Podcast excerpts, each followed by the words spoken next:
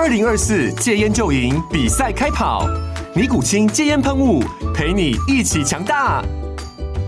戒烟不容易，单靠意志力戒烟的人，时常无法克服戒断症状而失败。尼古清戒烟喷雾将是你的神队友，简单一喷，药品急速释放，立即缓解七大戒断症状，不限场合提高戒烟成功率。除了尼古清神队友，你还可以寻求专业医疗人员协助，一起迈向戒烟成功之路。尼古清戒烟喷雾，用科学方法戒烟，请咨询全台各大药局及戒烟门诊。本广告由尼古清戒烟喷雾、卫部药书字第零二七八三五号提供。嘉安嘉护股份有限公司，台北市中山区民生东路三段二号十楼，北市卫药广字第一一三零三零一九零号。尼古清戒烟喷雾，相伴每个新开始。天哪，时间不够，事情老是做不完，怎么办？别担心，就让高校人生商学院每周陪你充充电，找到方法不抱怨。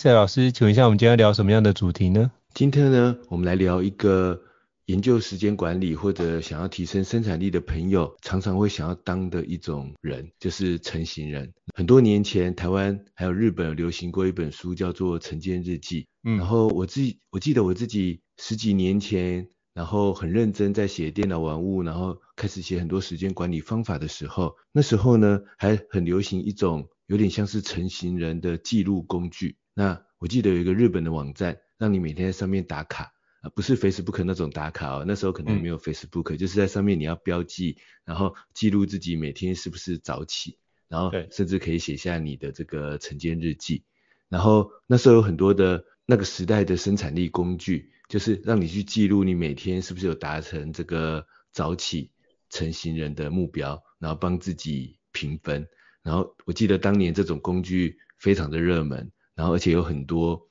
这种成型人的社团，现在应该也是。那所以今天想跟大家来聊聊一个话题，呃，想要提升时间管理的朋友，可能都觉得好像早起会是一件好事。你可能也看很多感觉很厉害的人或高生产力的人，他们常常会说自己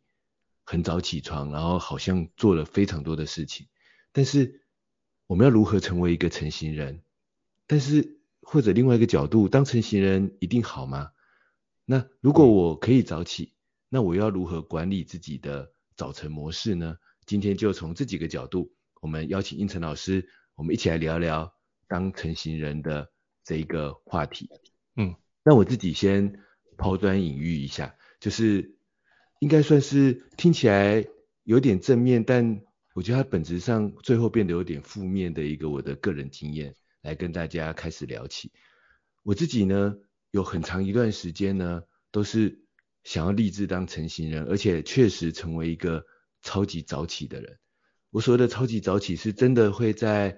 这种五点左右，然后就会让自己想办法一定要起床，然后呃七点多出门上班之间，我会有两到三个小时的充足时间去完成自己。可能想要完成的事情，嗯，我记得那时候我在结婚之前维持了好几年这样子的成型人的习惯，甚至结婚之后，我又也同时维持了好几年这样子成型人的习惯，直到我小孩出生之后，那这又是另外一个故事了。不过呢，就是，呃，可是啊，我刚才说这听起来好像很正面，就是说哇。果然，伊瑟时间管理的这个 研究者，然后果然是立志要当一个成型人，那好像真的要当一个成型人才对。那一开始确实还为我带来还蛮多的好处的，就是比如说早期我在写部落格文章，然后那时候常常需要研究很多工具的时候，那因为我可以让自己很早起，然后所以呢，常常在追一些最新工具的新闻或者最新工具的消息的时候，我可以第一时间就。可能比台湾的很多部落格或作者更快的去发表那个工具的最新消息、最新的文章、最新的更新、最新的一些科技的新闻，因为可能台湾的晚上刚好是凌晨，刚好是美国发表一些新工具或什么的时候，然后一大早起来，哎，我马上看到这个，然后两个多小时的时间，因为够早起，所以有两个多小时的时间，我可以快速的产出，然后去介绍这个新功能，介绍这个新工具。所以呢，确实，如果我早起，那我有这么多时间，然后如果我又有办法把它用在一些为会为我们创造价值的事情上，当然它一定是好事，因为这个是理论上无论如何，你把比别人多了一些可以运用的时间，然后用在有价值的事情上，它一定会创造好的结果。那也确实，早起的时候，它确实是一个相对比较不会有人干扰你的时间。为什么呢？因为大家通常不会那么早起。所以那个时候，无论是你的家人，无论是你的这个办公室的合作者，不太有人会在那个时候去干扰我们。所以呢，如果我足够早起，然后我确实可以在那个时候，然后加上如果真的有办法去做一件有价值的事情，那确实可以帮自己创造很多的价值。你就会觉得，哎，好像真的要当成型人，我的时间会变得更多，然后我可以更不受干扰。更有效去完成一些有价值的事情。不过啊，后来我也慢慢发现，其实有时候我早起之后啊，也不一定是做那么严肃的写部落格文章的事情。我有一段时间也是持续了好几年，我很喜欢玩游戏，就是电脑游戏。那但是因为要上班，然后平常晚上回家之后，可能要约会，然后要有跟老婆家人一起。生活的这样的时间，所以呢，我后来发现，哎，如果我想要投入在我自己玩游戏的这个兴趣上，而我玩游戏是一种很认真的玩法，有上过我课的朋友看过我的游戏笔记都知道，我是认真到我会一边玩一边写这个游戏到底哪里好玩，然后他自己写他的攻略，并没有分享，就是我就是喜欢这样，就是觉得啊这样子玩游戏觉得很有成就感，所以我会很认真玩，然后我一定会挑好游戏，我要玩我就是要深入的玩，我不要随便的玩，那。这时候呢，我有一段时间早起就变成我玩游戏的时间。那那时候有很多我的读者常常问我说：“医生，你怎么有办法？”当然那时候小孩还没出生啊，小孩出生那世界就变了，那是另外 一回事一回事。不过呢，就是那时候很多读者问我说：“医医生，你怎么每天都可以有部落格文章的产出？”但是他们有些人知道我还有一个正职的工作，然后也看到我正职工作的产出。然后，但是我怎么还有时间玩游戏？因为我那时候也常常写一些游戏的心得分享，而且都是玩那种很大部头的，就是一玩要四五十个小时以上的那种 RPG 或者是大型的游戏。然后那时候其实很多时候我是利用早上的时间玩，就是一大早起床我就 很认真在玩游戏。那不过啊，后来我也发现，其实刻意的让自己变成成型人。到了后面有一个阶段，其实我有带来一些负面的影响，就是那时候家庭的生活开始有了一些改变，然后呢，呃，平常呢工作上也有了更多的事情，那后来写部落格写写写写写，也慢慢的有很多课程啊、讲座什么的邀约，就是已经不像一开始早期那种单纯的就是人生中几个目标这样，就是事情开始变得很多了。那那时候其实每天晚上回家已经是一个。非常疲累的这个状态，而且呢、嗯、也没办法很早睡觉。可是，然后而且有时候早上还要可能更早出门去上班。可那时候我有一个很变态的想法，就是无论我多晚睡，第二天多早起来，我就是要想办法在我开始做那一天的工作出门之前，我还是要保留两个小时写部落格或者玩游戏的时间。所以那时候我曾经变态到就是说，比如说出国出去玩，然后。可能因为出国出去玩嘛，然后跟老婆一起出去玩，当然玩的时候充分的陪伴家人。可是可能回到旅馆，然后呃弄好了，说不定已经晚上这个十二点了。然后第二天因为出国玩嘛，一定会想很早出门呐，所以说不定这个七点甚至六点就准备出门了。然后那时候我的变态想法就是，那我要四点起床。我一定要想办法，就算就算是出国，十二点睡觉那没关系，我就睡四个小时，我就要四点起床，然后我就要写两个小时的部落格，然后我就可以，哎，我还是今天完成今天的部落格的进度，然后再出去玩，或者再去上班。那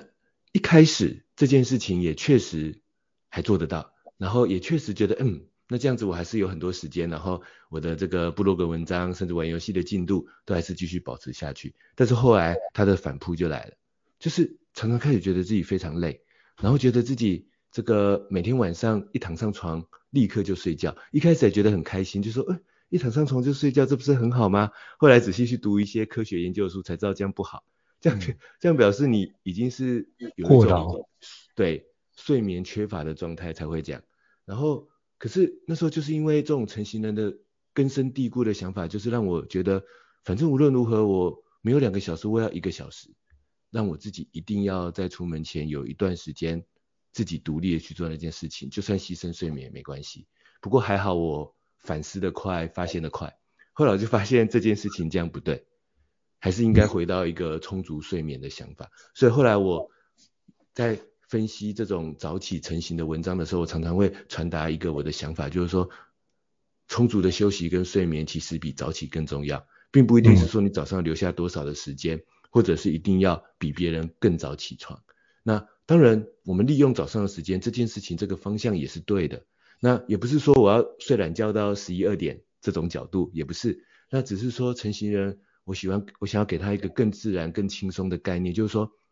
我能够。在舒服的时间，早上起床，然后在早上我可以做一件让我自己觉得有趣，然后有满足的小事情，这样就可以了。但是更重要的是，我要有充分的休息。那这是我自己的一个很真实的生命经验的这个分享。那也呼应今天的题目。那不知道应成老师有没有类似的例子？有没有曾，还是你其实应该是个成型人？那你有没有什么样的经验要跟各位听众分享的？就刚刚胤丞老师在分享的时候，我一直在旁边偷笑，就发觉，哎、欸，这些东西我也都这一课我都踩过啊。然后我真的觉得，呃，我现在回过头来看，我觉得成型的那样的做法是可以做的，但是我觉得会取决于你目前的身份。为什么？是因为包含，呃，之前就还单身的时候，就发觉，哎、这件事情绝对可以啊，因为就闹钟设下去之后。我就可以起来了嘛，反正就起来之后，如果很累，冲个澡，然后起码让精神好一点，那都可以开始有晨型人的开始。可是我发觉就是，当有有家庭，然后有小孩出生之后，这件事情反而会变成是一件，呃，一些压力的来源。为什么？就是如果闹钟响，是不是有时候可能，比如说我们可能前一天太累，然后闹钟。响了，但是我没有按掉，或是没起来。那请问一下，谁会帮我按掉？就是家人或小孩帮我按掉这件事情。那请问是不是他们就起来了？起来，他们起来之后，我还是没办法做事情。所以，所以我后来比如说要出差，或者是是要做特早上特别早起做某些事情，我就要自己就是蹑手蹑脚跑到另外一间房间去去去休息，然后闹钟就要提醒自己，闹钟一响，赶快起来。然后不要不要眷恋，不然的话会吵到小孩起床。那我觉得这件事其实是会是不一样的角度，所以呃现在反而去更在意的是零碎时间的使用，而不是说一定要早起不可。那当然，比如说我住台中，那很多客户都在台北，我可能也要搭第一班的高铁，我可能就五点起床，然后就是。盥洗，然后整理一下，然后大概五点半出门，还六点之前会到高铁，搭第一班的高铁到台北去。那如果是这样的话，那就可以，我反而是一样可以利用那段时间。那不过是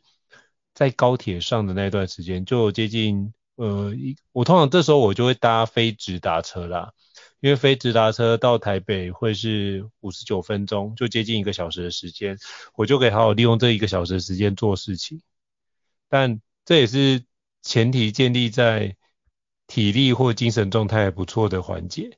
那如果体力或精神状况不好的话怎么办呢？我觉得那段时间宁可补眠休息哦，就是闭目养神都比做其他事情来得好。所以我觉得，嗯、之前有一本书叫做《一流的人如何维持高维持巅峰》，我觉得很重要一件事就是充足的。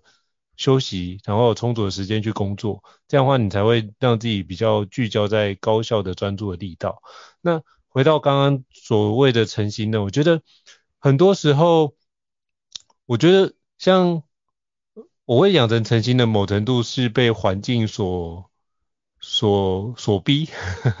我在讲就是，比如说我住台中，那要到台北上课，基本上需要花的时间成本就比较高。那特别是如果要去淡水上课，我如果没有搭第一班的高铁到，那基本上我都会习惯提前一个小时到教室。那我基本上是不可能提前一个小时到教室。就比如说我搭第一班到台北就七点零五分，然后再坐捷运坐到淡水，然后再换计程车到教室，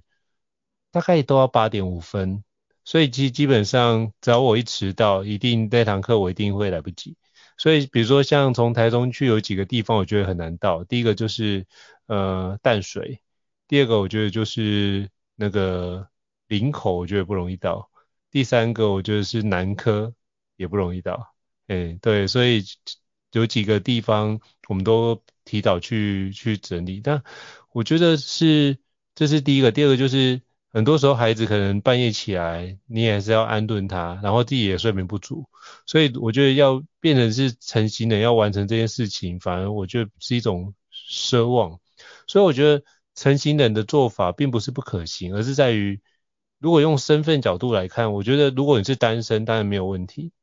那如果你已经比如说跟另外一半有住在一起，那或者是男女朋友同居，我觉得这件事情就需要商量。因为如果两个人作息是不一样的话，这件事情就会变成是一个争吵的纠纷来源。那其实如果造成变成争吵的纠纷来，或者是一种压力存在，其实很难维持这个习惯很长久。一定会有一些呃争执，或是有一些对话，让这样的一个习惯有一些调整，不然的话，一定会有一方会迟早受不了。所以我觉得这个环节是不要把它当做是你没有做到，就认为这件事情自己是不是呃没有完成今天的任务。所以我觉得像十几年前那个 A A P P 或者那个软体，我也有用过。我觉得当你一天没有达到，你就觉得那一天的价值感会很低。我不知道为什么，我就会觉得啊，你看赵一成，你看你连一天早起都没办法做到，那你还能做什么事情？就类似这样的对话在自己内心会出现，所以我觉得反而是大家可能要放过自己，回过头来去看你一天里面有多少的时间你有善用，那事情永远做不完。那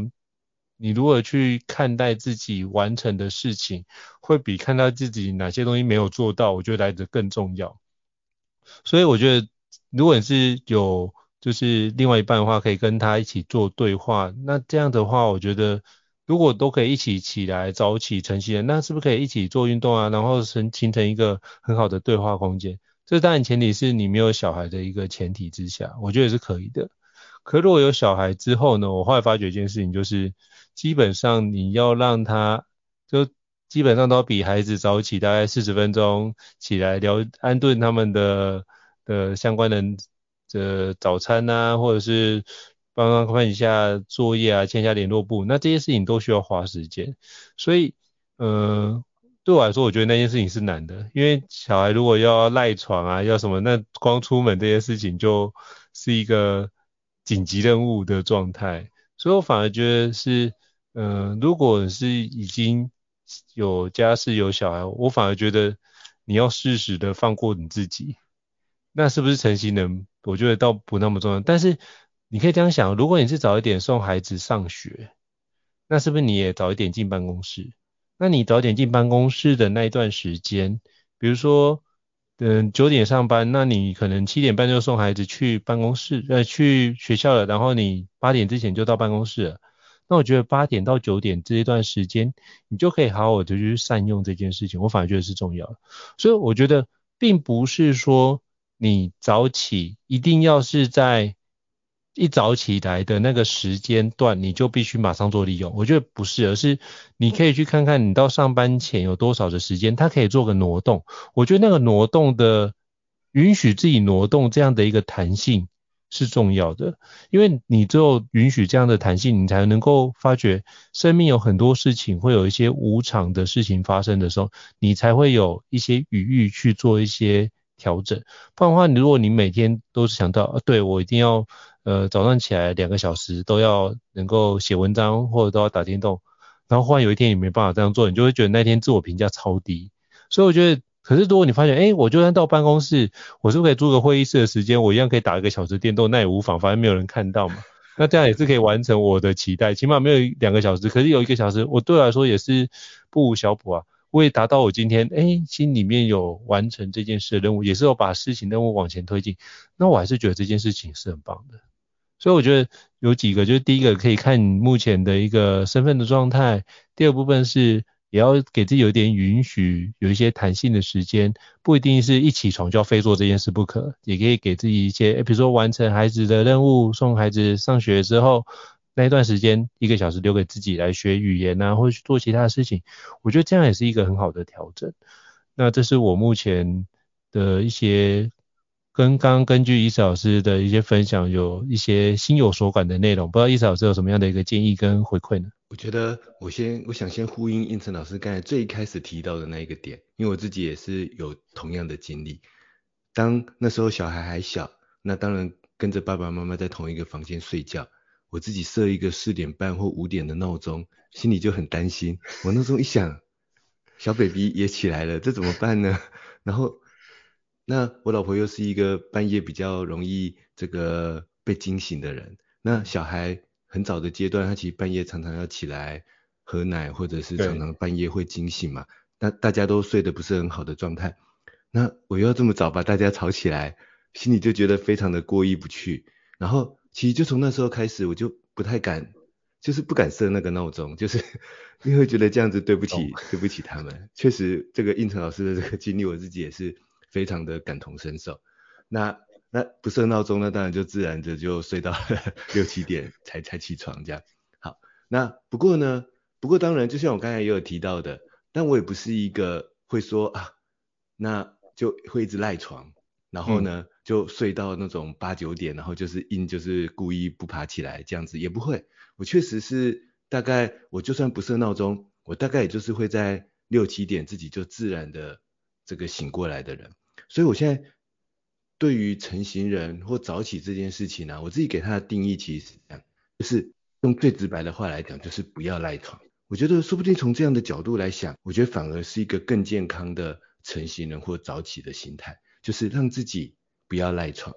为什么不要赖床呢？当然，我对这个赖床这两个字有一些定义，就是不要赖床。我觉得它有几个层次的意思。第一个层次的意思就是说，比如说像胤丞老师刚才有提到，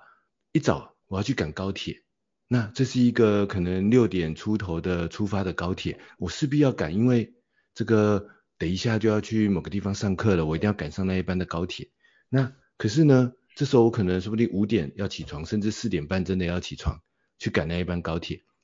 但是那时候很累，然后睡眠不足，爬不起来，想要赖床，错过了那一个重要的时间，错过了那个重要的会议，或者因为。像这种压力底下，我相信大多数人不敢错过了，就是你会逼自己起床，嗯、只是会觉得很累，心里会觉得很痛苦，然后会觉得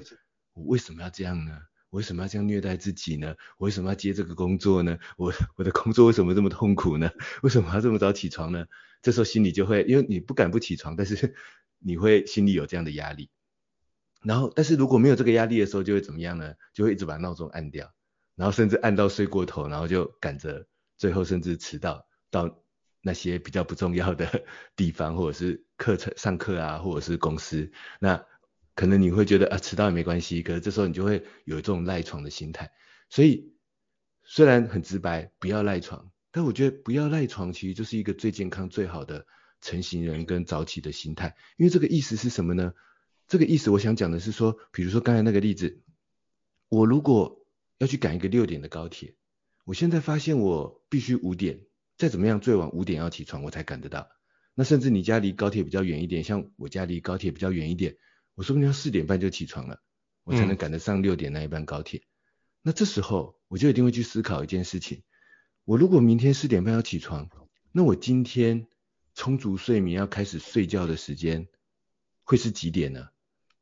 比如说对我来讲，我现在觉得我起码要睡超过七个小时，我才会有充分休息的那个额度。所以。如果我四点半要起床，我那我就要想办法啊，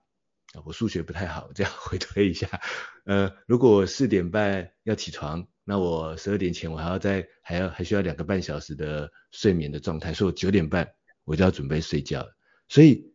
我的意思是说，当我发现我明天有这样的早起的要求的时候，我从今天早上开始，明天呢、哦，明天有那个早起要求，我要从今天早上开始就开始准备，我今天晚上必须九点半睡觉的这件事情。比如说，嗯、我可能就会牺牲今天的午睡，因为我要让今天自己就是不要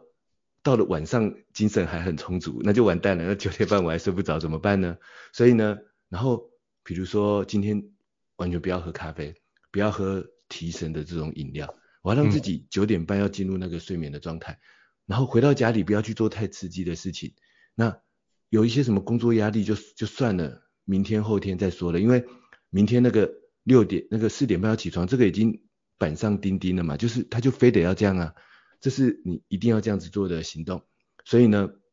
回家之后让自己进入一开始进入一个放松，然后准备睡觉的状态，不要去做那些刺激的事情，不要去做那些喝那些刺激的饮料，也不要让自己在白天休息太多。就是我的意思是，不需要休息的时候跑去打个瞌睡啊，趴在桌上啊，这种不需要的休息就不要做，然后让自己今天晚上可以九点半。入睡，就是我觉得虽然刚才讲的很直白，不要赖床，可是这背后的意义其实是一个我们对自己生活工作流程的正视跟调整。就像胤丞老师刚才讲的，我觉得胤丞老师刚才有一点我非常认同，其实我们不是非要让自己说啊，我要几点早起，然后早上要做一件多有意义的事情，不是，其实我们在设计的是我们一整天的工作流程才对，因为你不可能单纯只是逼自己五点起床。然后逼自己要做两个小时的事情，然后就一定会实现，这样很有可能陷入我刚才讲的那个最后负面的影响，就是你你确实可以这样逼自己，只是最后你的身体或很多事情可能受不了。那你背后要设计的是一整天的工作流程，就是如果你要这个时间起床，那你就晚上必须某个时间睡觉，你晚上要那个时间睡觉，你才有充分的休息。但是如果我晚上那个时间睡觉，那我呃下班之前。回家之后，我要做什么行动，让自己那个时间可以睡觉呢？这些就是我们要事先去做一个规划的。所以其实不是要不要当一个晨型人跟早起的问题，而是我希望我明天早上能够在一个我必须起床的时间，在充足精神状态下去起床。于是要回推去设计我的工作流程，不要赖床。听起来很直白，很简单，但背后其实我觉得就是一个很健康，而且呢是需要花心思去做的生活时间管理的。流程的一个设计，这是我想要跟大家分享的第一层的意思。那我觉得不要赖床，还有第二层的意思，就是可能不一定是我精神充不充足，而是我们真的不想起床。不知道大家有没有这样的经验？你什么时候会不想起床？今天有一个很有压力的工作，早上都终于想再睡一下好了，我不想面对这件事情，我不想不想面对今天的世界。然后或者是这个最近有一件困扰的事情。还没处理好，然后所以早上就是说啊，算了，我还是我继续进入梦乡，我继续进入我的这个睡觉的世界，我我暂时不想触碰这个世界的任何讯息。大家会不会有这样的经验呢？我跟大家老实承认，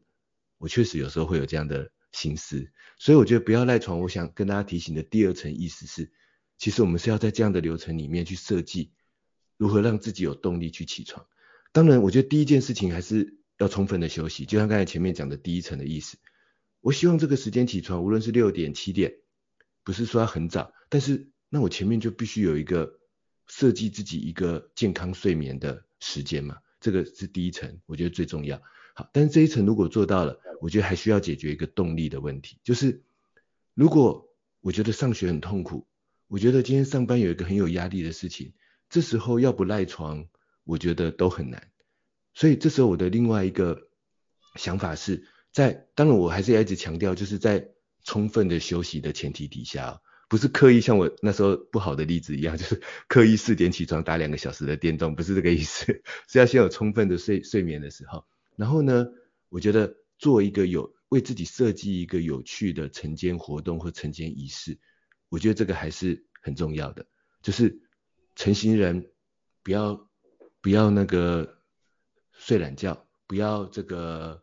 不要去赖床。它的第二层意思其实是说，我们帮自己设计一个让自己愿意起床的有趣的晨间活动。我觉得这个是有效的，而且这个也是有意义的。比如说，刚才胤丞老师有提到，孩子可能有时候这个睡到上学时间才起床嘛。那我自己也觉得，我不希望这样子。我觉得他希望他要上学之前，其实是一个他愿意去上学，然后这个不会拖拖拉拉的这样的一个状态，然后也不要太赶的状态。所以呢，我们其实有一起去设计这样子的晨间仪式，或者简单的晨间活动。比如说，他现在大概幼儿园的阶段，他八点要到学校，然后我们目前设计就是说，我们七点，然后当然我可能会早一点，但是就是说七点，我们大家都是起床的状态，然后这样子我们就可以有充分的时间吃早餐，然后准备好，然后大家一起出门。可是这时候我有设计一个小小的晨间活动，就是一起说一本有趣的故事书，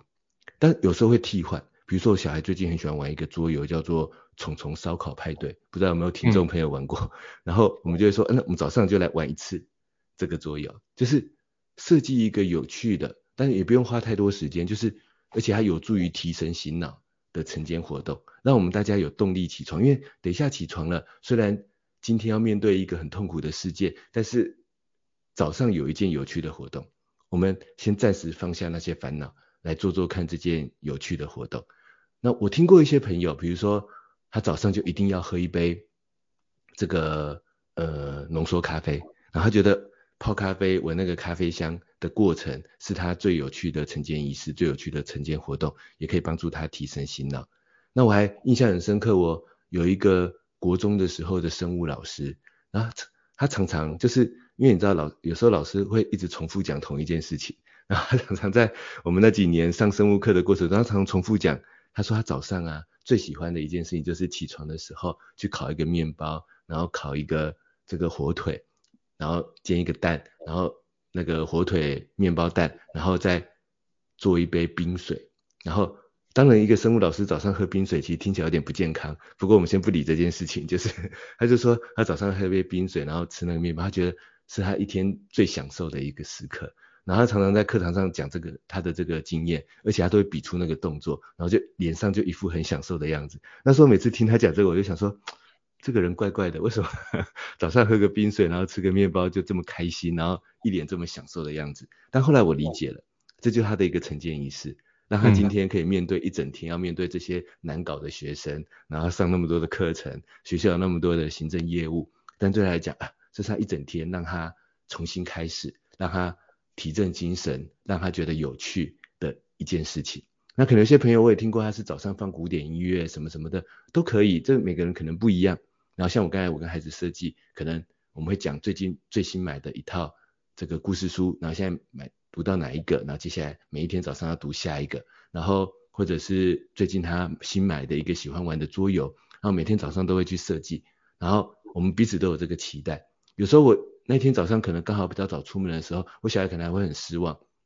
因为爸爸可能要赶着去上课，然后他，他可能会很失望说啊，今天的晨间仪式没有完成。可是我觉得不要赖床，我觉得有时候这个晨间仪式的设计也确实蛮重要的，但他可能不是我刚才一开始讲的那个，是说啊你要完成一个很认真的任务，比如说写部落格，还是认真的玩一个游戏，那当然你可以做得到，我觉得也不错啦，也不是说那样做不好。但是我觉得对大多数人来讲，可能就是我们设计一个让自己可以清醒、有趣的晨间仪式。那我早上呢，要面对烦恼的世界之前，为自己设计一个自己喜欢、有感觉的有趣的这个活动。我觉得这也是让自己不要赖床的一个小技巧。那这是我延伸胤丞老师刚才的分享，我的这个跟提供大家的两个做法跟建议。不知道胤丞老师有没有什么回馈跟想法？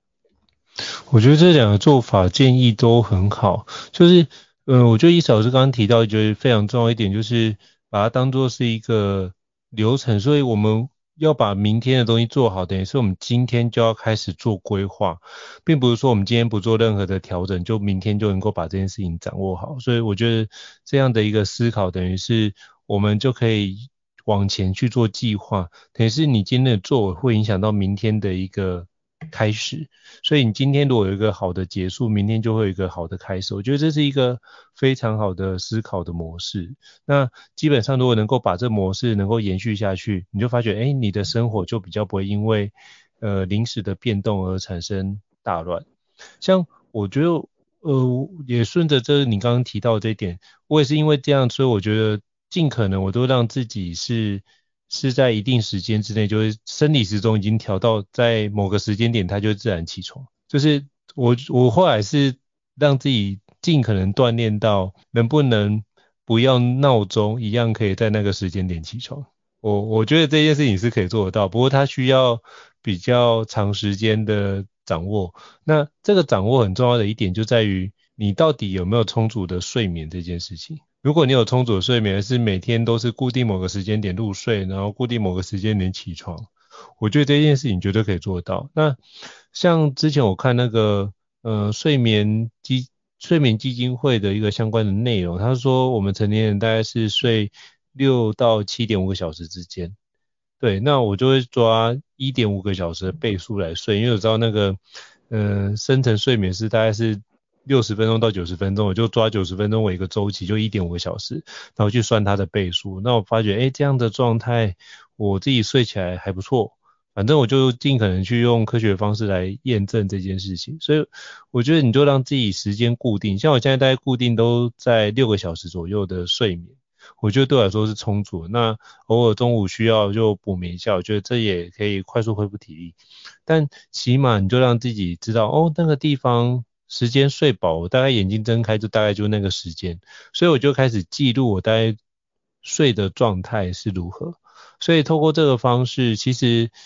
如果有需要，其实可以带相关的那个智慧型的手表，它会帮你记录的更完整。所以我觉得这或许你不用自己这边用传统的方式记，你可以用相关的一些数位的工具帮你做记录。那去找出那个 pattern 之后，你会发现你的生活作息会更加的精准。那透过这样精准之后，发觉，哎，你就可以把它固定下来。固定下来之后，你就可以让自己的生活作息是正常。那之后再再有变数的话，其实那个变数就变成是你相对可控的一个因素。所以我觉得我会用这个角度来去看待刚刚伊斯老师所提到的一些内容，这样子。